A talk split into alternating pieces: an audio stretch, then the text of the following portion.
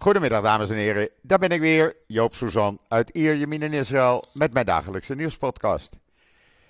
Eerst even het weer. Ja, het zal ik ervan zeggen, een beetje bewolkt, een beetje zon, wat wind, 22 graden. Ja, een beetje winterachtig voor ons, maar toch wel lekker buiten. Alleen, ik moet de ramen dicht hebben natuurlijk. Ja, en zo dadelijk heb ik Frits Barend uh, als gast in de podcast. En daar ga ik een uh, na verwachting heel leuk gesprek mee hebben. Maar eerst even het nieuws hier in Israël. Nou, dat wordt natuurlijk beïnvloed door de overeenkomst die er is om de gijzelaars vrij te laten. Althans, een aantal van de gijzelaars. Want het gaat om een dertigtal kinderen, uh, dertien vrouwen, moeders en misschien drie Amerikaans-Israëlische kinderen erbij, eh, waarvan de ouders omgekomen zijn op 7 oktober. Maar goed, eh, het kabinet heeft dat vannacht eh, goedgekeurd. Eh, ja, en dan hebben eh, burgers nog 24 uur de tijd om bezwaar aan te tekenen. Nou, dat hebben ze ook gedaan eh, bij het Hoge Rechtshof. Want men vindt dat iedereen vrij moet komen en niet slechts een aantal. En die overeenkomst, ja, het, het, het zit een beetje raar in elkaar. En ook uh, de man achter Fauda, Avi Iskarov, die zegt: ja, dan begin je met een wapenstilstand en nog een wapenstilstand. Dan komt er nog een dag bij, dan komen er nog twee dagen bij. En voordat je het weet, eh, wordt er helemaal niet meer gevochten en zijn alle troepen uit Gaza weg. En dan eh, heb je niets bereikt. En die kans is best aanwezig. Uh, want ja, uh, er worden nu vier dagen uh, geen gevechten gevoerd. Er wordt zes uur per dag niet met een drone gevlogen boven Gaza. Zes uur, hè? dat is best wel veel. in die tijd kan Hamas zich hergroeperen. wat moeten die honderdduizenden soldaten in Gaza gaan doen? Zwaarmaatje eten, koffie drinken? Je kan ze niet weghalen, ze moeten blijven waar ze zijn. Het klinkt allemaal een beetje onlogisch. Dan kwam er vanmorgen nog een bericht dat een 76-jarige vrouw eh, die gegijzeld was, is overleden. Er wordt weinig rugbereid aangegeven door de regering. Het was een heel kort berichtje. En ik ben het in bijna, nou, geen enkele krant tegengekomen. Alleen Haaretz uh, maakte er melding van. Er is ook weer een soldaat omgekomen afgelopen nacht. Uh, ja, hoe dat nu verder gaat, uh, we zullen het zien. Dan zouden morgen uh, de eerste paar gijzelaars vrijkomen. Ze komen niet allemaal tegelijk vrij, het aantal. Voor elke Israëli die vrijkomt, komen er 103 Palestijnen vrij. Zo moet ik het zeggen. dus dat betekent voor deze 50 zouden 150 Palestijnen uh, uit Israëlische gevangenschap komen. Dat zijn Palestijnen van de Westbank hoofdzakelijk, uh, jongeren en vrouwen. Uh, die komen dan vrij. en dat gaat dan voor vier dagen gelden. Hamas zegt, we kunnen niet iedereen, al die 50 tegelijk vrijlaten, want we weten niet waar ze zitten. Nou, wie het gelooft mag het zeggen, ik geloof het niet namelijk. En zo zijn er eh, nog veel meer details die eigenlijk niet vrij zijn gegeven door de overheid.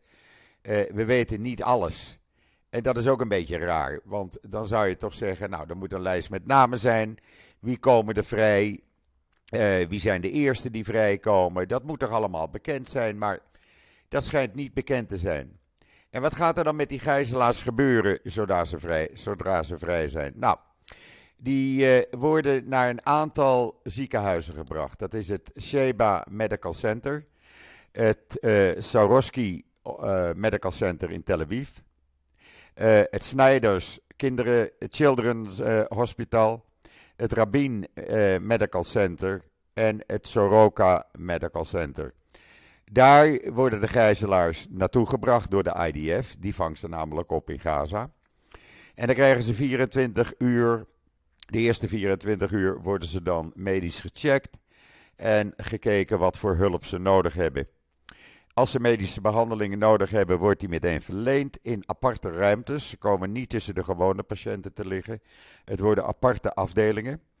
de kinderen gaan dan naar hoofdzakelijk het Snijders Kinderenhospitaal. zodra ze daartoe in staat zijn, na die medische behandeling, worden ze ondervraagd door getrainde onderzoekers van de Shin Bet, de Israëlische Binnenlandse Geheime Dienst. Als dat achter de rug is, dan worden ze overgedragen aan het ministerie van Welzijn en Sociale Zaken. Eh, onder toezicht van de afdeling Gijzelaars, Vermisten en Terugkeerders. Er is een aparte afdeling van, dat wist ik ook nooit, maar dat weet ik nu. En dan krijgen ze een maatschappelijk werker toegewezen die gedurende de hele tijd dat ze het nodig hebben, dat kunnen maanden zijn, bij hun zal blijven. Dezelfde maatschappelijk werker, werker of werkster, daar zal niet aangetornd worden, die zullen niet uh, uh, veranderen. Dat is natuurlijk een hele goede zaak, maar dat is een heel intensief proces. Want neem maar van mij aan, ik ben geen medicus, maar de meeste uh, gijzelaars zullen er slecht tot zeer slecht aan toe zijn. Ze hebben weinig of niets gegeten, geestelijk zijn ze behoorlijk geraakt. En uh, ja, de vrouwen, daar moeten we eigenlijk maar niet aan denken wat daarmee is gebeurd. Dus dat zal een heel lang en zwaar proces worden. En of deze mensen ooit weer in dezelfde toestand komen zoals ze voor 7 oktober waren, ik hoop het, maar het zal moeilijk zijn voor de meesten. Eh, ondertussen blijft de IDF doorgaan in Gaza. Ik heb daar vanmorgen weer een persbericht over gehad met video's. Die staat ook op Israël Nieuws. Alles wat ik vertel trouwens kunnen jullie lezen op uh, Israël Nieuws. Uh, is na te checken. En uh, ze gaan gewoon door. Ze hebben weer enorm veel wapens uh, gevonden. Ze hebben gisteravond trouwens, daar heb ik de foto's van online gezet, uh, een deur met booby traps opgeblazen onder het Shifa ziekenhuis. En konden daardoor in een hele lange tunnel daar zijn ze nu onderzoek aan het verrichten. Ze zeggen niet waar ze precies in die tunnel zijn, hoe ver ze in die tunnel zijn. Maar dat gaat heel minutieus, want uh, men is bang voor nog meer vallen. En dat kan natuurlijk. Uh, booby traps, daar zijn die terroristen van Hamas heel erg goed in. Ja, en dan militaire experts, wat zeggen die dan over die wapenstilstand? Ja, er zijn er een aantal die zeggen: wij juichen naartoe, we moeten dit doen. Maar er zijn er een, veel meer eigenlijk die zeggen: van ja, dit kan eigenlijk helemaal niet. Hoe wil je in vredesnaam vier dagen gaan stoppen? Uh, dat kan misschien de vijfde dag bij en de zesde dag bij. En net zoals uh, Avi Isgerov van Fouda zegt: elke keer als Hamas zegt we laten weer tien gijzelaars vrij, dan wordt er weer een dag verlengd. En op een gegeven ogenblik heb je geen gijzelaars meer. En dan heb je een twee weken durende wapenstilstand. En dan kan je toch niet weer opnieuw gaan beginnen. Het is toch geen voetbalwedstrijd. Waar je na een rustperiode uh, de scheidsrechter op een fluitje gaat blazen. En je gaat weer beginnen waar je gebleven was. Het lijkt mij zo onlogisch. Ik heb het ook met Kopi Sieger er gisteravond nog over gehad. militair expert, vaak in de podcast. Hij komt binnenkort weer. Maar ook die zegt, ja, het, het, het is onlogisch. Ik heb dat als militair expert nog nooit eerder meegemaakt. En er is iets aan de hand wat, uh, wat ik niet kan verklaren. Uh, ja, we zullen het gaan zien. Uh, ik weet het niet, militaire experts weten het niet. Ik denk dat de regering Netanyahu het ook zelf niet weet. Wat heel gek was bij die stemming, meneer Smotrich, de extreemrechtse minister van Financiën, die blies van, van uh, uh, voor het begin van die uh, vergadering van de regering gisteravond erg hoog van de toren. Wij stemmen tegen, wij zijn erop tegen, dit is niet goed en dat is niet goed. En uiteindelijk bleek meneer Smotrich en zijn partij voorgestemd te hebben. De enige die tegenstemden waren de extreemrechtse ministers van meneer Ben Gwier. Dat zijn er drie, dus dat uh, maakte weinig verschil. Die hebben dus tegengestemd. En uh, ja, dat was te verwachten. Die zeggen het is niet goed en we moeten doorgaan. Uh, hij bleef wel op zijn standpunt staan. Dat moet ik er dan bij zeggen. Dat zag ik bij anderen weer niet. Maar goed, uh, uiteindelijk is vannacht om een uur of half vier, vier uur, werd die deal dan eindelijk goedgekeurd. En dan moeten we morgen tot morgenochtend wachten. En dan uh, zal het moment, moment suprem zijn. En dan weten we of er gijzelaars en welke gijzelaars er vrijkomen. Ze zullen uit de pers worden gehouden. Ik denk dat we alleen persberichten krijgen met een fotootje mogelijk en namen. En meer niet. Men wil deze mensen volledig afgeschermd houden van de pers. En dat lijkt mij ook een goede zaak. Je kan deze mensen niet uh, volop in de spotlights doen. Die mensen hebben te veel meegemaakt. Die moeten eerst eventjes uh, tot rust komen. En laten ze in vredesnaam snel hun families uh, zien die ze nog hebben. Want daar zijn ook uh, hele families ja, die er gewoon niet meer zijn. Dus dat moeten ze ook nog verwerken. Dat komt er ook nog allemaal bij. Ze krijgen te horen: weet je dat jouw broer of jouw zuster met uh, zijn vrouw en kinderen of haar man en kinderen, die hele familie vermoord is door Hamas op 7 oktober. Dat weten deze mensen niet. Je leest in de Hebreeuwse pers de meest verschrikkelijke verhalen wat deze mensen uh, uh, hebben meegemaakt. Dus ja, het lijkt me goed als ze uit de pers blijven. En dat moet voorlopig ook zo. En dan hadden we vanmorgen ook even een heel ander bericht. Want de Israel Antique Authority, die kwam plotseling met een, ja, ik vond het wel een leuk artikel tussen alle narigheid door. En ik heb het ook online gezet met een video erbij. 7200 jaar geleden werden er al wapens geproduceerd in dit land. Je gelooft het niet, maar het ziet eruit als uh, een soort ei. Het waren stenen, slingerstenen. En die hebben ze in het zuiden van Israël gevonden. En daar zijn ze opgravingen nog aan het doen. in de zuidelijke Levant. Ze zeggen niet exact de specifieke plek. Ze willen de mensen daar niet bij hebben. En dat zijn stenen van 7200 jaar geleden. En die verkeren in hartstikke goede staat.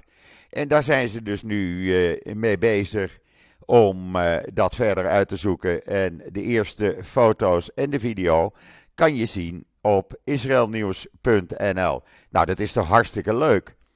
Uh, dus dat is even wat anders. Ik wil ook proberen af en toe wat normaler nieuws na zes weken alleen maar narigheid en oorlog, proberen eh, wat, wat beter nieuws te brengen. Ondertussen hoorde ik van mijn broer, die erg nauw betrokken is, mijn broer Simon, bij Taklied, dat er duizenden jongeren van Taklied uit de hele wereld door Taklied naar Israël zijn gebracht om te helpen bij uh, de landbouw, de oogsten, het land bewerken hij zorgt dat ik daar een uh, artikel van krijg. En dat zal ik zodra ik het heb meteen online zetten. Dat is ook goed nieuws. En dan uh, ga ik nu kijken of Frits Barend bereikbaar is. En ben ik met een seconde bij jullie terug. Ogenblikje graag. Het is gelukt, dames en heren. Ik heb aan de andere kant van de lijn Frits Barend. Maar ik moet erbij zeggen, Frits is door zijn rug gegaan en vergaat van de pijn. Dus we wensen hem eerst hartstikke veel beterschap. Uh, dat kunnen jullie straks allemaal doen in een aparte uh, boodschap aan Frits. Frits, goedemiddag. Ik ga dus niet vragen hoe het met je gaat, want dat heb ik net gezegd. Uh, gaat kloten. Ja, ik begrijp dat. Maar ik ben toch blij dat je zegt van Joop, we gaan het gewoon even proberen. Dat, dat waardeer ik ten zeerste. En ik denk de luisteraars ook.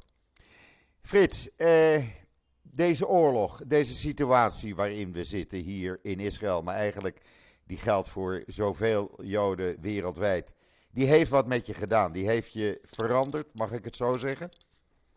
Ja, mag je zo zeggen, ja. In wat voor, uh, in wat voor opzicht? Uh, wat is er met je gebeurd na 7 oktober? Nou, het is echt heel raar ik, uh, eh, 1 oktober heb ik nog, ik fiets veel. 1 oktober heb ik nog gefietst voor het goede doel. Kankerbestrijding. Uh, en die, die avond ben ik naar Argentinië gevlogen. Want ik ben uitgenodigd door de Mensenrechtenorganisatie in Argentinië. Ja, dat heb ik gezien. En door de, door de Anne, stichting Fundación Anne Frank in Argentinië.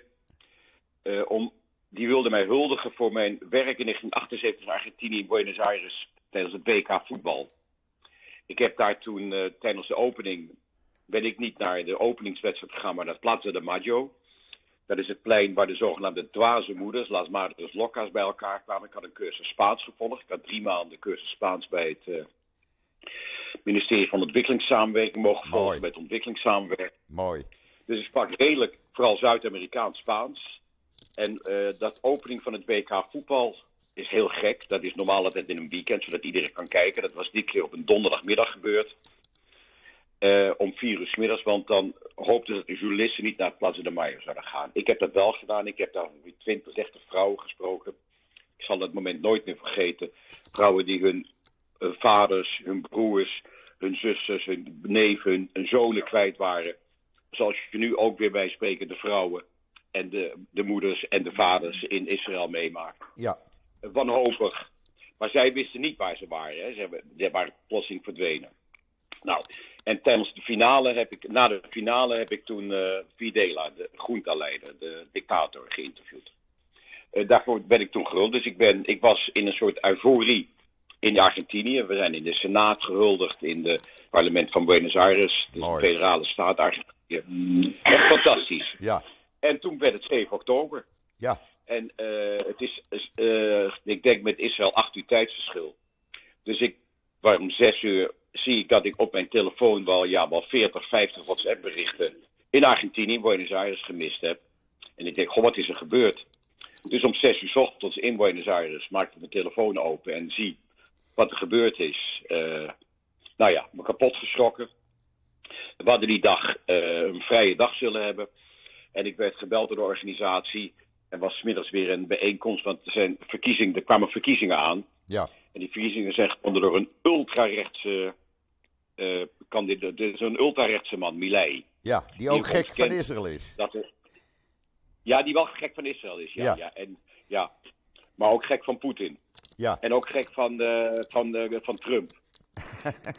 en uh, het, is, het is allemaal heel verwarrend in de wereld op dit moment. Ja. In ieder geval, uh, ik werd wakker en ik zag op mijn, uh, op mijn telefoon al die berichten wat er gebeurd was 7 oktober. En ja, dus ja, het was kapot. Ik heb gebeld met mijn familie in Israël. Die waren allemaal ja, in shock. en ik moest vanmiddag was er een, ik had een vrije dag en ik werd gebeld iemand van de organisatie. Gewoon, we hebben vanmiddag weer een bijeenkomst, een protestbijeenkomst voor de verkiezingen.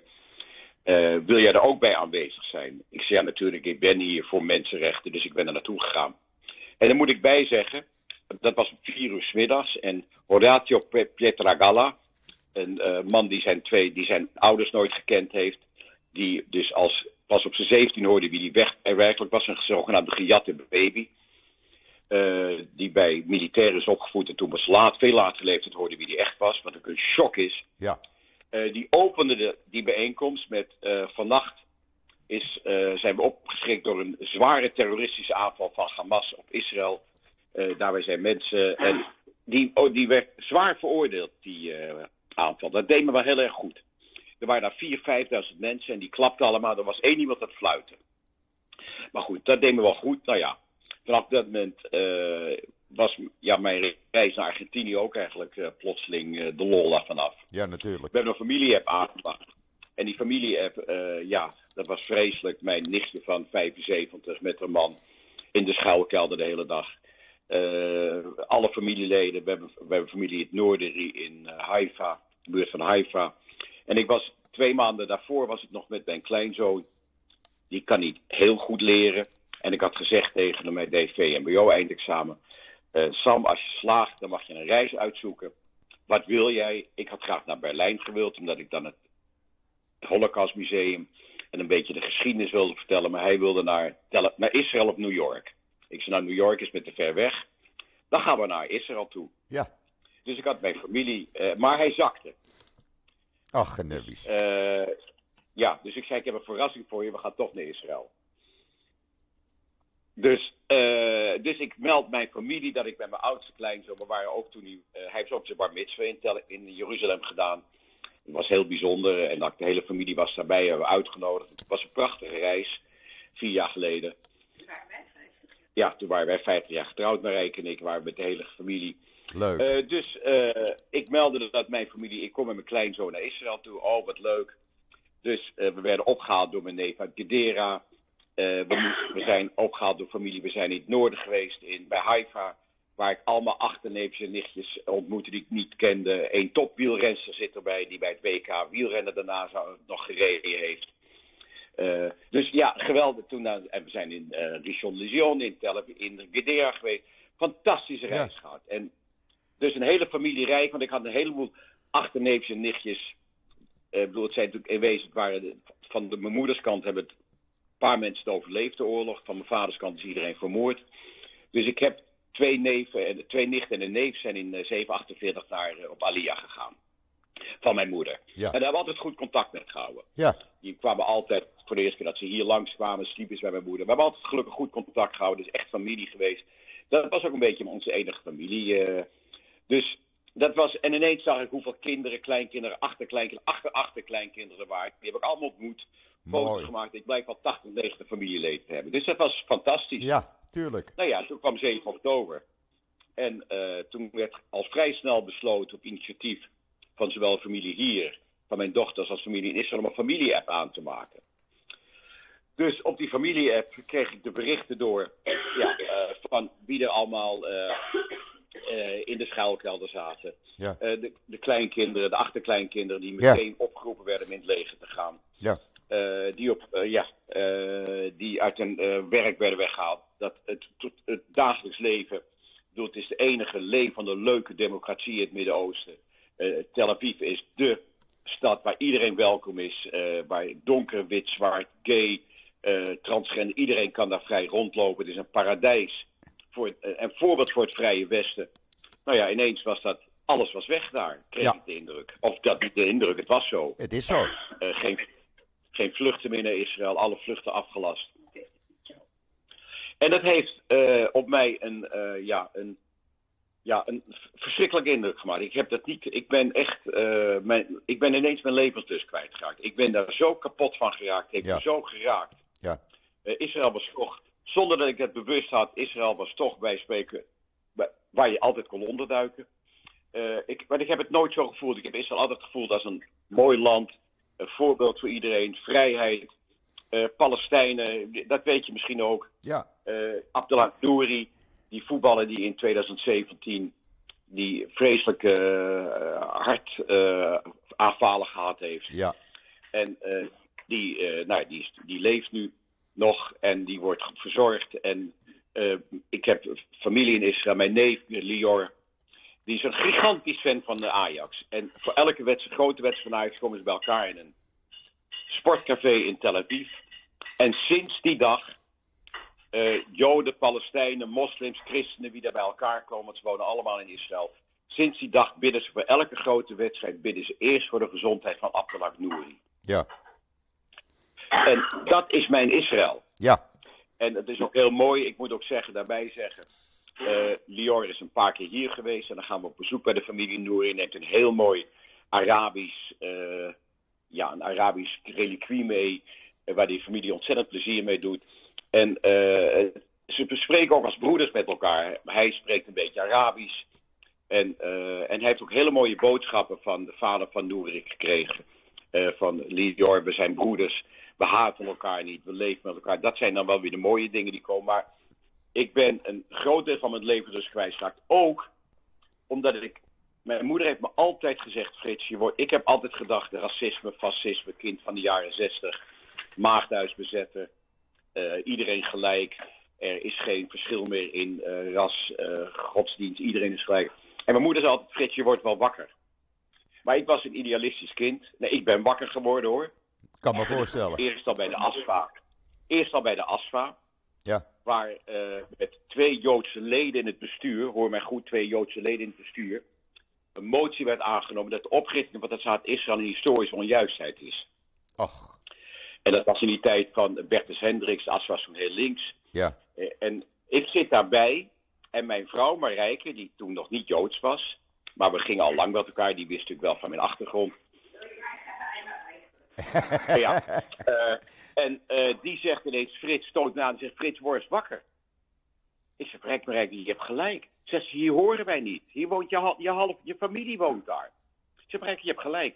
Dus we hebben ons lidmaatschap van de ASFA opgezet. En ik heb al eens vaker gezegd, twee Joodse leden in het bestuur. De ene is er altijd la- is er later wel op teruggekomen, heeft er spijt van gehad.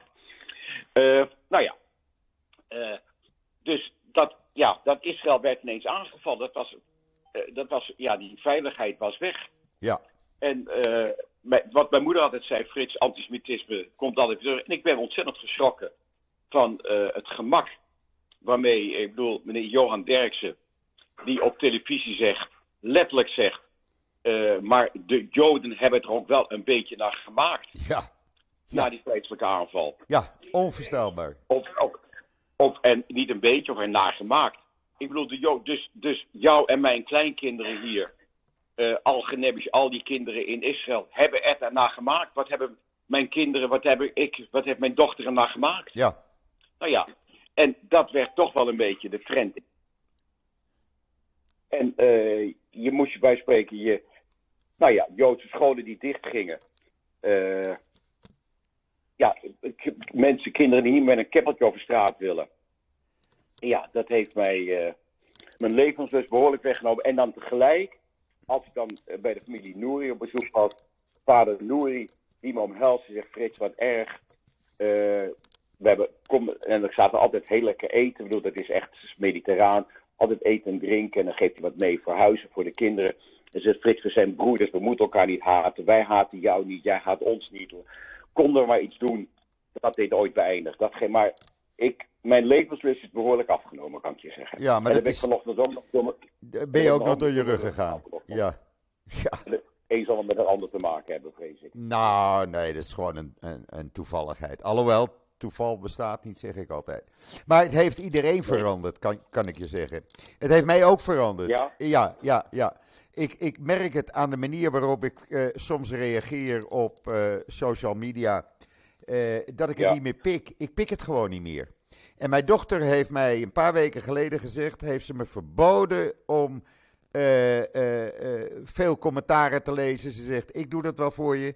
Want ik wil niet dat je leest wat er allemaal Ja. je toegeworpen wordt. Waar je, En wat wordt je toegeworpen dan? Want hoe, hoe oud is je dochter? mijn dochter is eh 54. 54. En wat, wordt, wat ik moet erbij zeggen ook weer. Ja, eh, ik heb het ook Theodor Holman, die echt eh, op dit moment fantastische columns schrijft ja in geweldig. Parool. Ja, Geweldig. Dat is echt, eh, Parool zal ook heel trots op hem zijn, denk ik. Want het is echt een, een, een baken in deze tijd. En ik moet zeggen, de Telegraaf stelt zich ook heel erg goed op. ja, Echt, ik bedoel, ik vroeger de Telegraaf fout in de oorlog, maar dan zeg ik altijd goed na de oorlog. En dat fout in de oorlog heb, heb ik ook al eens aangenomen. Dat valt ook ontzettend mee. Maar Telegraaf, Holman is echt een baken in deze tijd. Maar ik moet bijzeggen, ik krijg. Ik, ik heb zaterdag ook weer gesproken voor een demonstratie. Ik uit me ook op social media. dat zag ik. Ik heb geen puur. Ik heb geen scheld, antisemitische scheld appjes gehad. Of Oh ja. Twitterberichten gehad. Tientallen per wel, dag. wel. Hè? Tientallen per dag. Echt En tientallen per dag. dan bijvoorbeeld? De meest smerige dingen, ik ga het niet eens herhalen. De meest smerige eh, eh, dingen worden naar me toe ge- toegegooid. Maar op social media. Op social media, ja. Ja, voornamelijk Ik- op ik- eh, ik Twitter.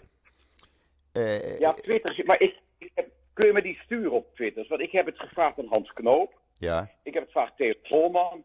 Ik heb het een aantal mensen gevraagd die zich echt wel uiten. Juri Albert krijgen jullie. Ik heb Juri Albert ook. Krijgen jullie ook naar. Je krijgt wel. eh, doe je ogen open. En ben je dan blind voor wat er in, in, in, bij, in Gaza gebeurt.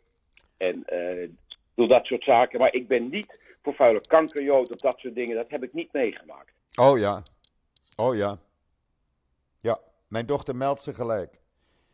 Ik zal je ze toesturen. Zodra ik eh, er weer een paar heb, eh, krijg je ze toegestuurd. Eh, Want het is echt, het is niet normaal het antisemitisme wat er opeens naar buiten is gekomen in Nederland. En daar sta ik verbaasd van. En toevallig had ik Hans Knoop gisteren in de podcast. En dat ging over het antisemitisme in België. Wat nog vele malen erger Ja. is dan in Nederland. Ja, ja. Eh, België die zelfs een, een motie gaat aannemen om de BDS te, gaat steunen, eh, te gaan steunen. Ja, ja. Eh, ja. Ja. je weet niet hoe ver dat kan gaan. Dat wordt alleen maar erger en erger. En Ja. dan, ja, dan zie je de reacties die er dan in Nederland aan de oppervlakte komen. En dat beangstigt mij. Gelukkig zijn er natuurlijk, eh, de overgrote meerderheid is pro-Israël. En, en steunt Israël, absoluut. Dat zeg ik er gelijk bij. Maar juist de mensen. Maar even nog even, ha- Ja. ook Hans Knoop heb ik gevraagd, Ja, heeft geen, eh, op zijn Twitter, en Hans uit zich echt wel, ja. op zijn Twitterbericht heeft hij niet berichten gehad die jij dus eh, als vuile kankerjood of weet ik veel wat allemaal zijn je vergeten te vragen. Heeft hij niet gehad. Ga ik hem eh, toch nog eens een keer vragen, want hij is zo fel op antisemitisme. Maar ik krijg ze dus wel, Ja, misschien, nee, misschien omdat ik heb in het- ik heb Israël woon, hè? Dat zou kunnen. Omdat ik natuurlijk deze... oh, nou, Ik heb hem gisteren nog gevraagd. Ja, Ik heb hem gisteren nog gevraagd. Hij heeft ze niet gehad. oké. Niet één. Oké. Niet één. Nou, ik ga, ik ook, ik ik ga je ze toesturen. Ik verwijder ze meestal eh, meteen, of mijn dochter verwijdert ze. Eh, die is daar vrij actief in elke dag. Maar Ja. eh, ik zal, eh, zodra ik er eentje zie of twee zie, zal ik ze je absoluut meteen gaan toesturen. Dan krijg je ze. Oké. Met naam Oké. en toenaam. Dus, eh, Ja, ja. Maar goed, eh, kijk, we zitten nu natuurlijk nog in die oorlogssituatie hier. En we hopen, we hopen natuurlijk dat dit zo gauw Waar ben, mogelijk... jij, waar ben jij nu? Waar ik zit jij ik nu? zit in Ir Yamin. Ir Yamin ligt net zuid van Netanya, net boven Tel Aviv. Zo'n Ja, ja, ja. zo'n beetje in het midden. Maar ik heb één broer wonen in het noorden. Die zit net op de grens van eh, wel of niet evacueren. Eh, Ja. Die heeft gisteren bijvoorbeeld weer barrage achter barrage gehad. Eh, en ik heb één. daar lees je niks over, hè? Daar- lees je niks over. Nee, dat weet ik. ik. Ik ben de enige, een van de weinigen die het constant online zet. Want ik zet de berichten zodra er een ehm, eh, raketalarm is. Zet ik het online met de locatie erbij. Die staat meteen op de kaart. Ja, ja. Ja dat, zie, dat zie ik wel eens, ja. het Ja, gaat nu ook nog door, Maar hè? Hij, hoeveel, wat, hoeveel mensen zijn er geëvacueerd in het noorden? Nou, in totaal, eh, Zuid en Noord bij elkaar, spreken we over circa 200.000 evacuees hier in Israël. Dat is veel. Dat is erg veel. Ja, ja. Die mensen zitten in hotelletjes. eh, ja, die zijn hun leven kwijt. Ja. Ja. En daar lees je Ja. niets over in Nederland. en- en- wat- nee, nee. En, de, en het dagelijks leven. De bakker, heeft hij nog wat te doen? De slager, heeft hij nog wat te doen? Nou ja, kijk, bij mij wel in de buurt. Maar wat doe je? Je gaat je boodschappen veel sneller doen. Eh, als ik mijn boodschappen moet doen, eh, dan doe ik dat even chick-chak. Want ja, je wil niet het risico lopen dat er weer een luchtalarm Ja. is. Ja. dat, was, dat was En heb jij, maandagavond. overwogen om naar, heb, jij, heb jij overwogen om naar Nederland te komen? Nou, toen de politieke situatie voor 7 oktober steeds erger werd. Nee, steeds- nee, wacht, nee, nee, nee. Ik, ik heb het nu over na 7. Oh nee, Voor 7 nee, nee, nee, nee, nee, nee. Absoluut niet. Nee. Ik vind dat het mijn taak namelijk is, eh, en dat is zo geworden, om de mensen te informeren van wat er werkelijk aan de hand is. Daar help ik eh, de staat Israël mee. En dat doe ik gewoon. Dat doe ik 14, 15 uur per dag ben ik daarmee bezig. Ik krijg alle Ja. persberichten rechtstreeks. Het wordt gewaardeerd door de overheid. eh, de directeur Ja. Europa van eh, Government Press Office, die belt me regelmatig. En eh, ja, ik vind dat mijn taak. Mensen moeten weten wat Ja. er echt aan de hand is. En niet verhalen van journalisten die bepaalde voorkeuren hebben. Gisteren een prachtige bijeenkomst in, het, eh, in een hotel waar eh, eh, eh, Robert Serri en Gert-Jan Knoops ons fantastisch hebben voorgelicht eh, over, de, over ja, wat, eh, wat voor rechten Israël heeft om terug te slaan. ja, En hoe dat internationaal. En Gert met name professor Dr. Geert-Jan Knoops en mevrouw Karin Knoops Hamburger. eh, die doen dat fantastisch. En die laten ook zien welke rechten Israël heeft. Hè? Omdat Israël is dus Ja. aangevallen Ja. door een terroristische aanval. En wat heeft Israël voor recht om de Gaza binnen te dringen? ja, En, eh, dat, dat, en dan hoor je het van een echte deskundige. En dat Israël heeft het oorlogsrecht dus nog niet overtreden. Hè? Wat iedereen Nee, zegt. Wat nee, doet. nee, nee. En ook, ook die ziekenhuizen, wat ze doen in die ziekenhuizen mag, want het wordt Ja, gebruikt ja. voor terreur. Ja.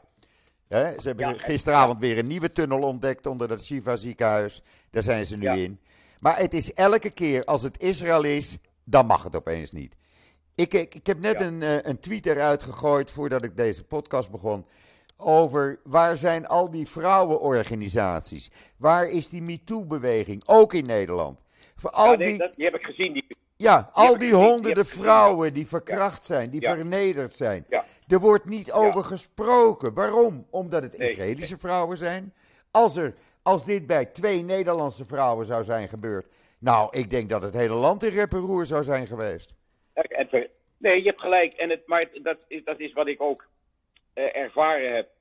Eh, Israël is, nou ja, de gay city van, van de wereld. Absoluut. Ik bedoel, ik weet, ik weet Jordi Cruijff heeft zes jaar bij Tel, Maccabi Tel Aviv gewerkt, zoals je weet. Ja. Dat is mijn mooiste tijd geweest. Ja, Tel Aviv was voor mij de leukste stad om te wonen. Hij, hij komt nu nagaan. Iemand die in Barcelona groot geworden is, noemt Tel Aviv de mooiste stad om te wonen.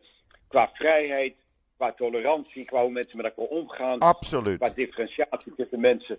Tel Aviv was het voorbeeld van een geweldige stad. Ja. Ja, ja, en het is ook veranderd nu. Want de gezelligheid is op dit moment ver te zoeken. De gezelligheid, dat is weg. die is weg.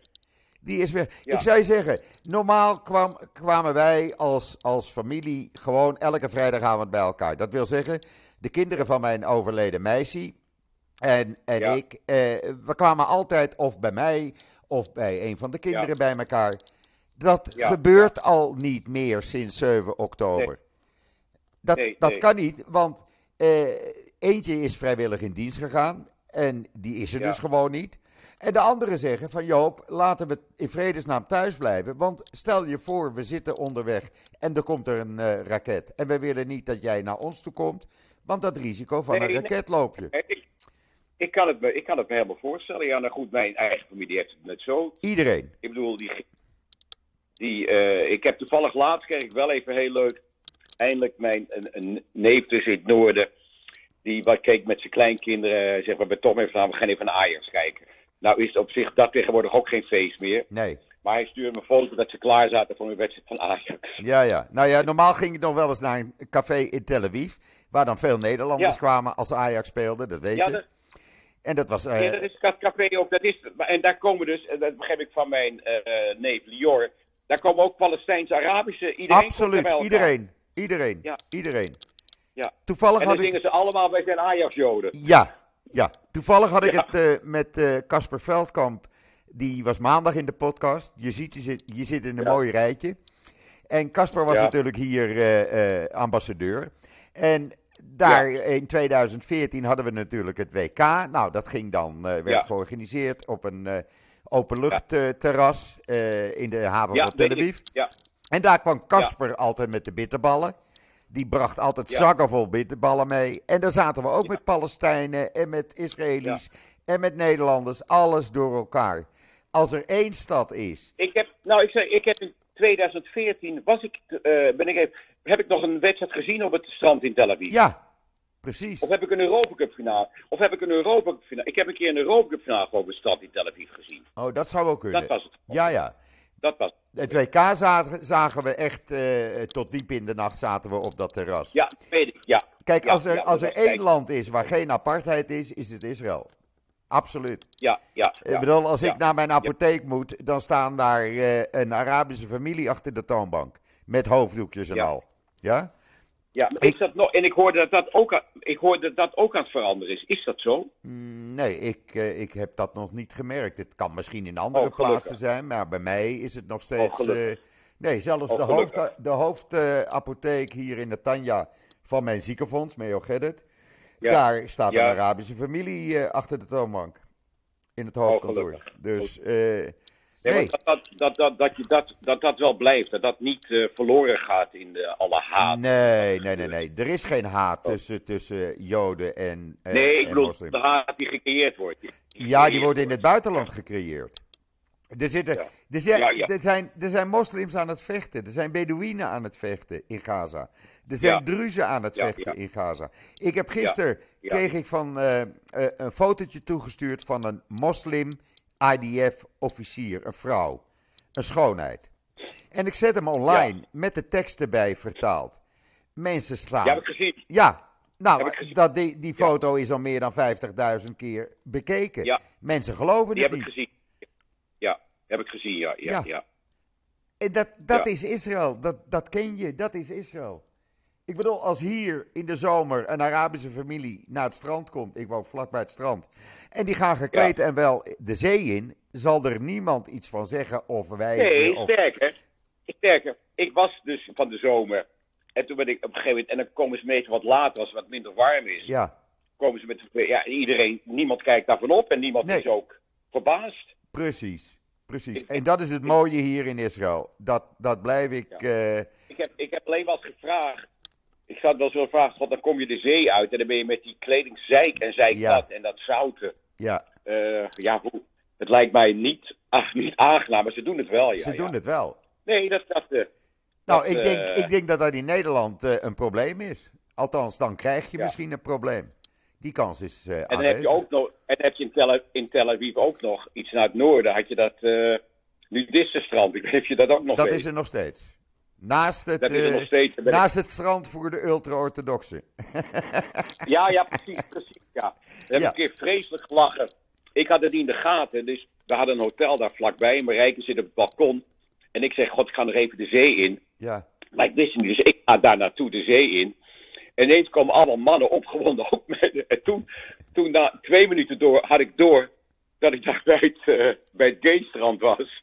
waar ik wel drie, nou ja, wat vier, vijf aanbiedingen kreeg. Wat doe je vanavond? Ja, en ja. Marijke heeft blauw gelegen op het balkon. Die zegt, nee schat, ga maar. ja. ja, dat is toch geweldig. Dat, maar dat is Israël. En ik hoop echt. Nou ja, dat dat- ook, ik zou je nog een mooie Ja. anekdote vertellen. Ja, Toen Barbara Alet leerde kennen, haar vrouw, ja, Eh, toen dacht ik, ja, het is toch belangrijk. Hoe sta jij eh, tegen Israël? Ik bedoel, eh, we hebben daar veel familie in. Ze zegt, god, ik zou vijf en- Ik wil je voordat we eh definitief getrouwd, ik bedoel, dat zou toch wel, maar wil ik, vind ik het leuk om met je naar Israël te gaan, te kijken hoe je dat vindt. En mijn Ja. familie misschien te leren kennen. En maar Barbara was toch een beetje nerveus. Hoe zal Alet Israël vinden? Dus, eh, eh, nou, ze komen aan. Ze gaan meteen, eh, even kort daarna, gaan ze snel Tel Aviv in ja. wandelen daar. En ik kreeg na een kwartier kreeg ik een appje van Barbara, die wil nooit meer terug. Ah. ja, maar dat is toch geweldig. Dat is toch geweldig. Ja, ja, ja. Maar dat heeft iedereen. Ja, ja, ja. En daarom kan ik ook niet, ik kan ook die, die, die mensen niet begrijpen die het hebben over de gayrechten in Gaza en de gayrechten bij de Palestijnen. Nou, je wordt, je wordt meteen het eh, eh, eh, dak afgegooid. Echt, geloof mij. Ik denk wel, ja. Ja, Nee, ik zeg dat ik zou het zo mooi vind. Ik hoop dat het ooit gebeurt. Dat ik bij spreken met, met vader Nouri. En dat wij een keer met z'n tweeën naar Israël. En dan gaan we, ik zeg, en we gaan echt, we gaan naar Jeruzalem. En jij gaat naar de moskee. Je gaat alles wat jij wil, Ja. gaan we doen. mooi. En we gaan met elkaar. De... Ik zeg, want dat is ook iets wat iedereen altijd vergeet. Eh, Israël heeft niet één moskee vernietigd, hè?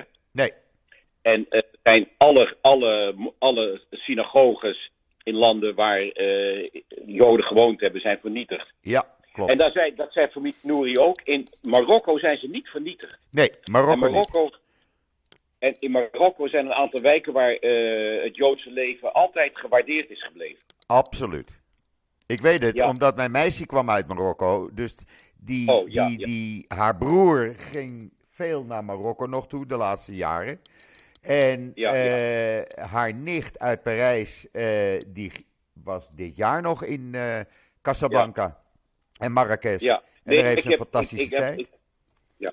En Barbara heeft een keer een huwelijk meegemaakt van een Marokkaans vriend van haar.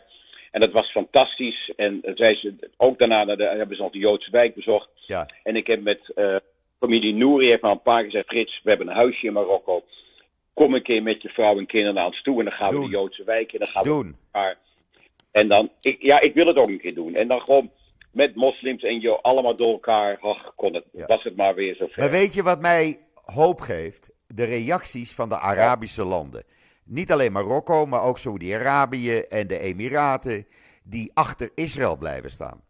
En dat geeft Ja, hoop dat voor de toekomst. Ja, Is, is dat, is- Ja. ja, Ja. maar worden ze niet gedwongen toch een beetje om nee, nu die bombardementen doorgaan en je misschien moet zeggen hoe ver Nee, eh, dat ze toch om.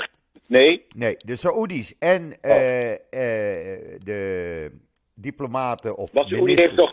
ministers van Saoedi heeft toch. Ministers van, die, van eh, Emiraten en ministers van Saudi-Arabië hebben gezegd dat ze Ja. willen dat die terreur eindigt en dat Israël daarvoor zorgt. Oké. Nee, want ik was ook iets moois. Ik was bij de Grand Prix. Ik ben niet naar het WK in Qatar gegaan. Nee, Hoewel Qatar nu een eh, goede rol speelt, geloof ik. Maar ik zeg altijd: ik ga niet naar landen die Israël niet erkennen. nee.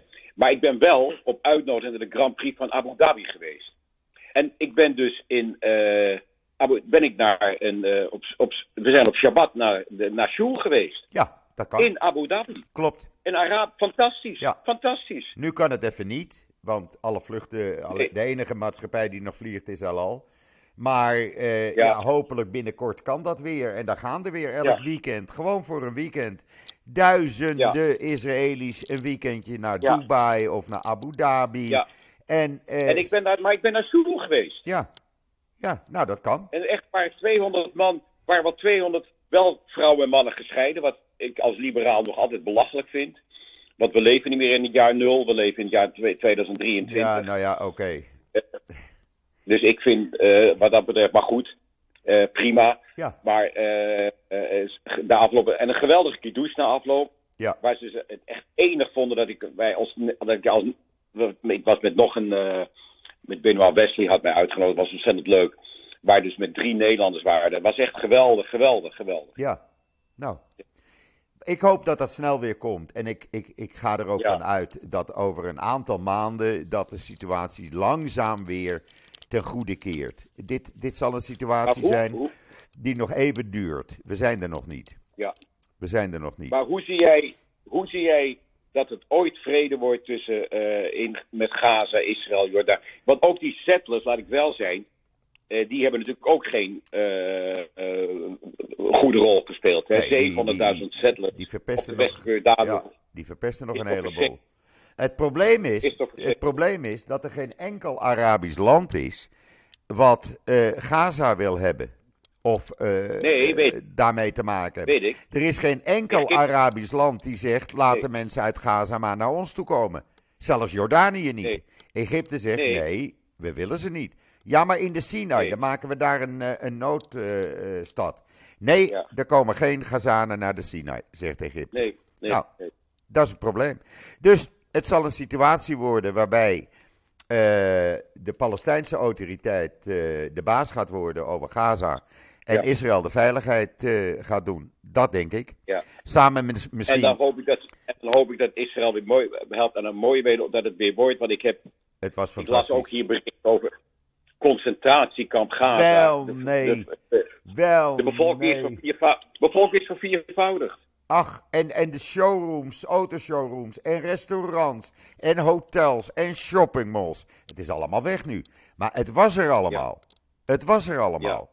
En, en die. Gazanen die spreken zich nu ook uit tegen Hamas. De overgrote meerderheid. Dus het geeft Ja, maar mag- een beetje hoop. Ja. Maar hoeveel, hoeveel Hamas is er? Hoe, hoe- want Hamas, je, je- ik denk Hamas kun je niet uitroeien. Er zullen overal weer, dan zal er weer een nieuw Hamas komen. Hoe, wanneer ooit zal dat eindigen? Eh, dat zal eindigen als je ten eerste de hele infrastructuur kapot hebt gemaakt. Dat die er niet meer is. En eh, de leiders hebt opgepakt. En daar is Ja, men mee bezig. Ja, nee, dan krijgen ze geen voet meer aan de grond in, eh, in Gaza.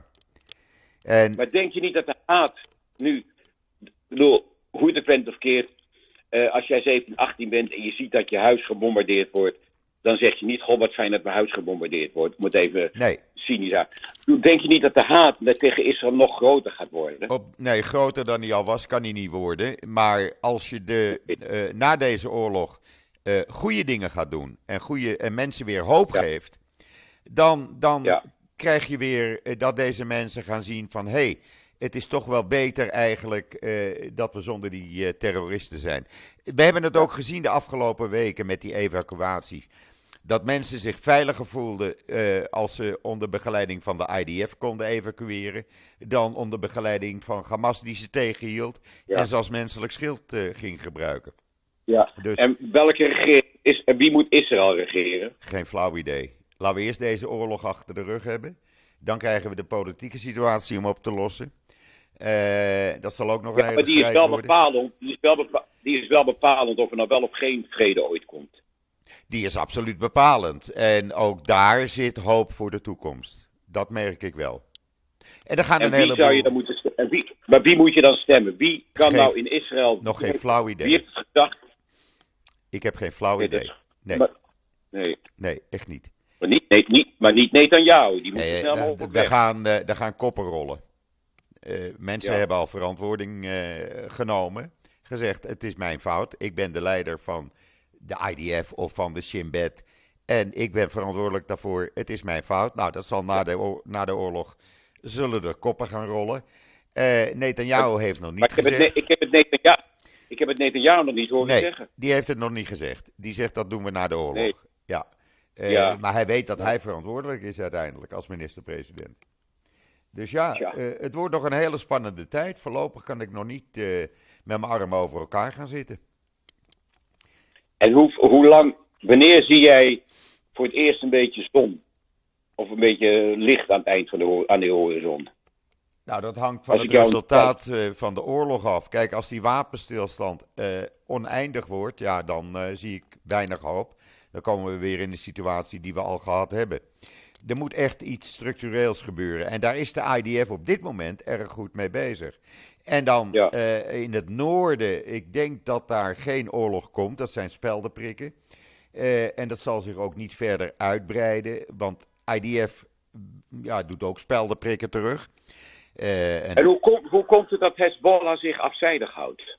Omdat ze weten, er liggen eh, eh, kernonderzeeboten eh, van Amerika voor de kust. Er liggen twee gigantische vliegdekschepen van Amerika voor de kust. En Amerika heeft duidelijk laten weten: jongens, als jullie ermee gaan bemoeien, dan gaan wij ons er ook mee bemoeien. Ja, ja, ja. Dus ze weten Ja. wat ze te wachten staat. En ja, dat Ja. willen ze dan liever niet. Maar ze laten even zien: een raketje en nog een paar raketjes. En dat doen we de tien tegelijk. Nou, dat En de, doet Israël weer wat en de, terug. ja. en de situatie in Israël, waar daar, of in Amerika, waar toch ook een hele grote eh, moslimgemeenschap is, eh, kan die ooit veranderen? Kan die ooit, net als Rusland, om, eh, een andere kant op slaan? Nee, dat denk ik niet. Dat denk ik niet. Oké. Nee. nee. Ik zie het wel in Europa somber in. Ja. Maar zo staat het ook in de Talmud. Dus Ja. Hoe staat het in de Talmud dan? dat er ooit een ehm, oorlog zal komen tussen christendom en islam in Europa. Het staat in de Talmud? Ja, Maar toen was het toch nog. geen- Toen, was er nog, toen de Talmud werd geschreven, was het toch nog geen islam? ja, maar het staat er wel in. Het is er later bijgevoegd. Hè? Het is mij al Oh. 30 jaar geleden door een hele bekende rabbijn in Jeruzalem, een Nederlandse rabbijn, eh, die heeft hem laten zien. En Ja, daar hou ik ook. Daar hou, maar daar hou ik ook niet van, van dat soort. Nee, oké, maar ik ben het nooit vergeten. En het wordt nu nog aangehaald hier. Dus eh, Ja, Frits, we gaan er een eind aan breien. We hebben eh, bijna een uur. ik hoop dat het met je rug iets beter gaat. Op het ogenblik. Ja, dat hoop ik ook. Ja, nou, dit lijkt gelukkig wel af, ja. Ja, dat zei ik je toch. Gewoon proberen. Ik had niet Ja. verwacht dat, eh, dat ik met jou eh 45 minuten zou praten. Dat had ik niet verwacht. Oh, oh. Dus, Wat eh, had je dan verwacht? nou, ik denk, die man heeft pijn in zijn rug. Dus dat eh, wordt een minuut of 10, 15. Eh, meer niet. Maar ik ben blij dat, je dat mijn, je... rug voelt, mijn rug voelt iets beter. Nou, kijk. Heb ik er toch weer een steentje aan bijgedragen. doorlullen? Gaan we vaker Moeten we doorlullen? ja, dan hoef je niet naar de dokter. Maar dan wordt het zo langdradig Ja. voor de luisteraars. Ja, Dus eh, eh, nee. Doen we een andere keer. Doen we een andere keer, Oké, Frits. Oké, sterkte met je rug. Heel veel beterschap en bedankt. dankjewel. Oké, Bye. bye. Nou, dames en heren, dat was eh, Frits Barend. Morgen ben ik weer terug met een nieuwe podcast. Waarschijnlijk met Esther Voet. Dus zeg ik zoals altijd: ik ben er morgen weer. Tot ziens. Tot morgen.